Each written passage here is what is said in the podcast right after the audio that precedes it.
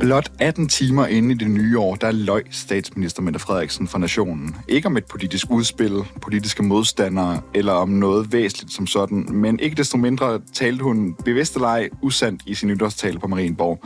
Og hvad det handler om, det kan du høre om om lidt.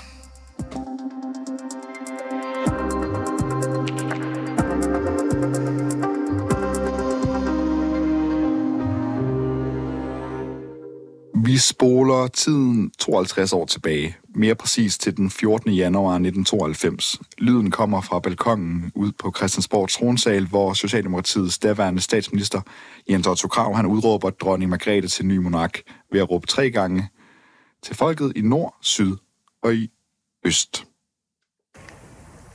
I det vi hilser Danmarks nye statsoverhoved og ønsker lykke for hendes liv og gerning, og dermed for Danmark, skal jeg efter dansk statsskik tre gange udråbe. Kong Frederik den 9. er død. Længe leve hendes majestæt, dronning Margrethe den anden. Kong Frederik den 9. er død. Længe leve hendes majestæt, dronning Margrethe den anden. Kong Frederik den 9. er død. Længe leve hendes majestæt, dronning Margrethe den anden. Et nifoldigt leve. Hør!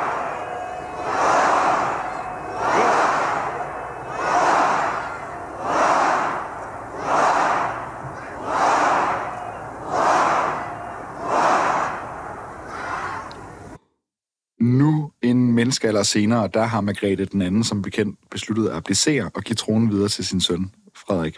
Derfor dedikerede Danmarks nuværende statsminister Mette Frederiksen i går, ikke overraskende, sin nytårstal til dronningen. Scenen, som vi hørte klippet i starten, det malede Frederiksen sådan her. En regnfuld januardag i 1972 blev den unge tronfølger udråbt til dronning fra balkongen på Christiansborg. Og vi tager den lige en gang mere og læg mærke til beskrivelsen af vejret. En regnfuld januardag i 1972 blev den unge tronfølger udråbt til dronning fra balkongen på Christiansborg. Ja, en regnfuld januardag, sagde Frederiksen. Men når man ser på optagelser fra pro- proklamationen fra 1972, er der ikke meget regn at spore. Tværtimod er der tørvejr, og i baggrunden kan man så gå ane en snært af solskin.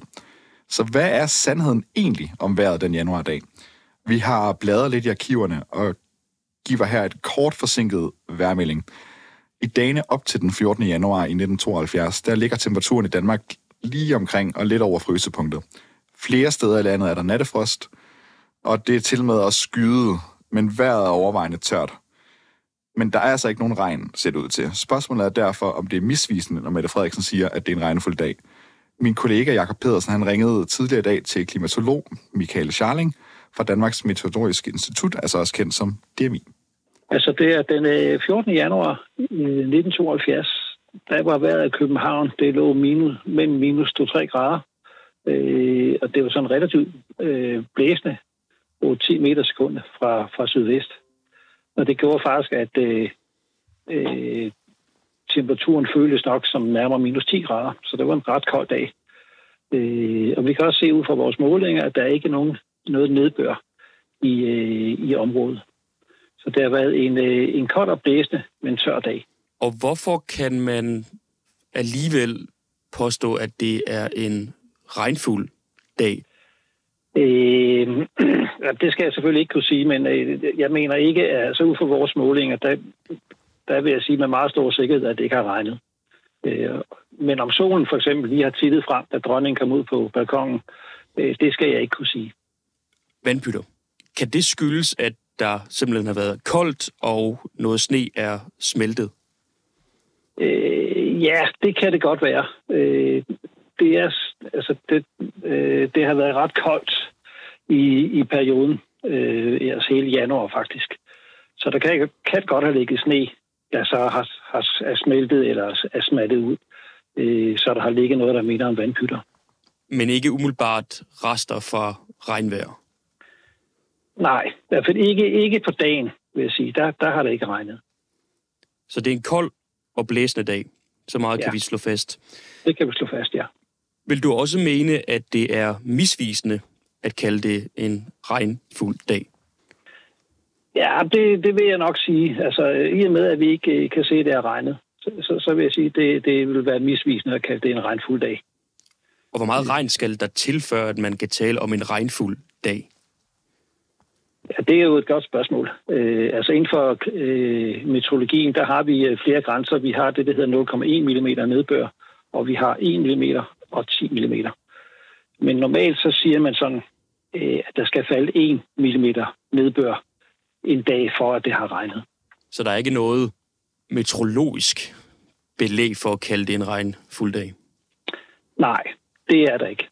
Kan forklaringen så være, at en regnfuld dag også kan være en regnfuld dag, fordi man føler det sådan? Altså, at stemningen er så modig, glad, et eller andet, og derfor kan lægge sig i sproget. Ja, det, det, det, det skal jeg ikke kunne sige. Jo, det er jo lidt mere subjektivt. Øh, altså det, der jo kan ske, det er, altså, der kan jo være nogen, der har, op, der har oplevet, at det lige har regnet i momentet øh, et eller andet sted i Danmark. Ikke? Og så når man så tænker tilbage, at jeg kan huske, det regnede. Ikke? Men altså generelt må man sige, at det har været en tørværsdag. Og sådan lød det altså fra Michael Scharling, der er klimatolog ved DMI, der altså klart afviser, at den 14. januar 1972 var en regnfuld dag, som Mette Frederiksen siger i hendes nytårstale. Vi har derfor også kontaktet statsministeriet udbedt dokumentation for, at det var en regnfuld dag, men statsministeriet er ikke vendt tilbage på vores henvendelser.